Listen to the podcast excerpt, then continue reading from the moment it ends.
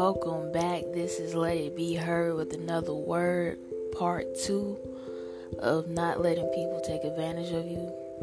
Again, if you're getting bullied, realize that nine times out of ten, the bully is jealous of you. The bully wants something that you already have. It could even be a friendship. They may even want to be friends with you, but don't know how to say it and don't know how to address it. So don't let that bring you down and bring you into a, a depression thinking that it's you or thinking that you're a bad person, thinking that you're not good enough or you don't qualify or whatever. When it's really the bully. You can be the greatest person ever. That bully is just going to attack that because you have something that they don't have. So be strong and have confidence. That's the really that's really the key. Have some confidence in yourself. Know who you are.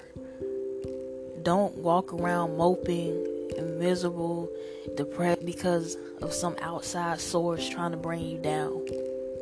You have to have your own inner peace and happiness, and that will project out if you come off as if you know that you know who you are and you have confidence, people are going to pick up on that. You won't have no bullies because people know you're not going to stand for that crap. They know you're not going to take that bullshit. So realize that. Have some self worth and confidence. And if you're young, it, it may take some time to build that, but you'll learn as you go on in life. You'll know who you are. Do the things you love to do. Find the things that you're passionate about. And never let no one take advantage of you. I believe in you. We all have the we all have the power to be our greatest versions. So just remember that. Thank you for tuning in. This is Let It Be Heard with another word.